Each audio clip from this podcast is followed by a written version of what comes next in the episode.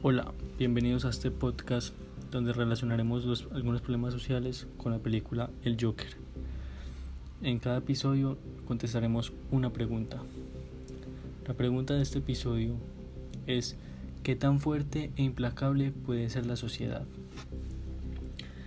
El hombre y la sociedad viven en permanente evolución, asimismo sus actuaciones en base a esto.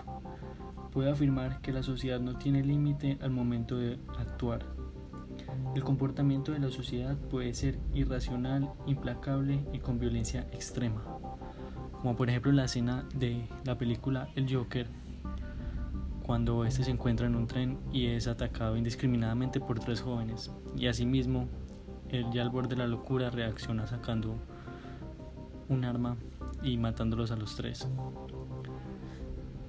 La sociedad, como digo, no tiene un límite hay gente, hay gente que literalmente eh, entran a una escuela con un arma a matar muchos estudiantes y a causar caos. También lo tenemos en el caso de algunos terroristas que son capaces de inmolarse, colocarse bombas para ir a un lugar público y asimismo explotar y matar.